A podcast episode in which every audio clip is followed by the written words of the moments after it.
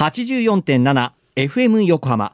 ここから5分間は藤田雄一がお送りするはーい社労士ですのコーナー。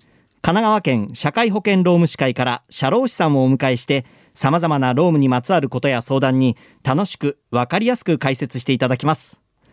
9月の社労士さんは神奈川県社会保険労務士会広報障害部部長の竹林明子さんです。竹林さんよろしくお願いします。はい、よろしくお願いいたします。さて先週伺った、まあ、育児休業を取っている間お給料が支払われない場合に支給される、えー育児休業給付金なんですけども、はい。この額はっていうところで、そうです。ね、すいません、次週へ続くと。はい、引っ張ったんですけど、はい、引っ張ってしまいました。いやいいです。気になってました、はい。あどのぐらいの金額を、まあ、いつまではい。もらえるんですか、はい、気になりますよね。す。はい、では早速ご説明させていただきます。はい。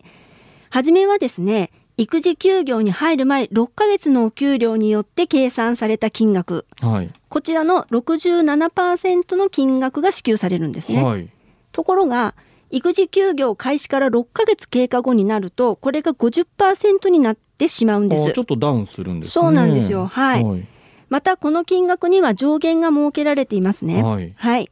で期間というのは、はい。原則お子さんの1歳のお誕生日の前々日までなんですよ。ははで1歳になる前に職場復帰された場合当然ありますよね。はい。その場合は復帰日の前日までうん。が支給対象期間という形になります。でまたですね一定の要件を満たした場合例えば認可保育園に入れないとか、結構あるんですやはり。はいその場合などは最大で1歳6ヶ月うんうん。または2歳のお誕生日の前々日までもらえるという仕組みになっています。はい。その辺はちょっとこう猶予があったりもするわけですね条件によそうですね。い。はい。はい。ね。はこれじゃあその手続きははどうしたらいいんでしょう、はい。育児休業給付金の申請手続きは原則として会社を経由して行います。あ会社経由なんですね。そうなんですただしご本人が希望する場合はご本人が申請手続きを行うことも可能なんですね。はい。で、大体原則なんですけれども、はいまあ2ヶ月に1回ハローワークに申請することになります。うあ都度申請しに行くんですか？そうなんですよ。おー2ヶ月に一度っていうのがまあ原則ですけれどもね。はい。で、えー育児休業給付金、まあはいこれをそのもらうのにこう気をつける点っていうのはありますか、そうですね。この育児休業給付金というのは、育児休業終了後の職場復帰を前提としているものなんですね。はい従いまして、育児休業の当初からすでにもう退職を予定している。こういう場合は、その支給の対象とはならないので、ちょっとご注意いただきたいんですなるほどね。まあ、はいあの続けて職場に復帰する仕事するっていうのは前提というそういうこことになります。ね。はい。はいわか。りました。はい。えー他にこの育児休業に関して、はいまあ手続き面でしなければならないことって何かありますか？はい、そうですね。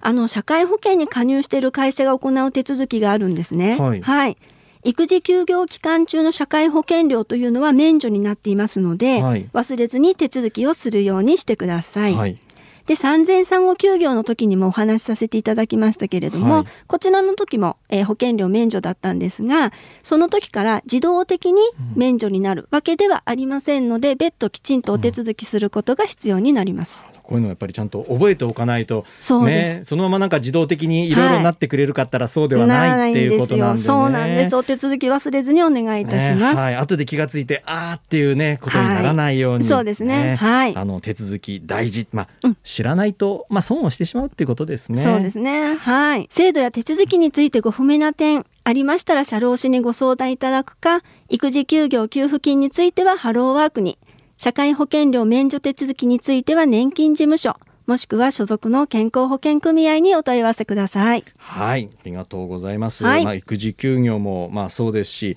産前産後のはい今後の制度のこともそうですし、はいまあいろいろこう知らなくてね不安に思ったら社労士さんにねそうですね。相談をされてみるとそう。ですね。はい。お任せください。はい、リスナーの皆さんいかがだったでしょうか？はい、社労士です。では、皆さんからのメールもお待ちしています。社労士さんに聞いてみたいことや、このコーナーへの感想もお待ちしています。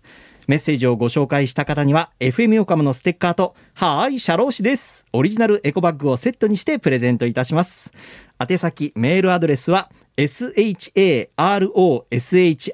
社労士、アットマーク、fm 横浜 .jp、社労士アットマーク FM 横浜 .jp までさてえー、ここで、まあ、先週に引き続き今週もお知らせいたしますが9月27日明日ですねえー、月曜日から10月3日まで、ランドマークプラザ1階と3階にあるデジタルサイネージで私藤田雄一と神奈川県社会保険労務士会のコラボレーション画像が流れます、はい。えー、なのでぜひお近くにお越しの際はチェックしていただければと思います、ね、いよいよ明日ですね。楽しみですね。楽しみですね。はい。ちょっとね私もこう、うん、カメラ構えて、はい。真っ先に見に行きます 私も。ですねはい、ね、はい、はい、ねぜひ皆さんもよろしければチェックしてみてください、はい、さてそろそろお別れの時間ですここまでのお相手は藤田雄一と。竹林明子でした。竹林さん今月ありがとうございました。ありがとうございました、えー、この後は再び浅見ルナさんのサンデーグッドバイブスでお楽しみください。それでははいシャロー氏です。また来週の日曜日午後2時30分にお会いしましょう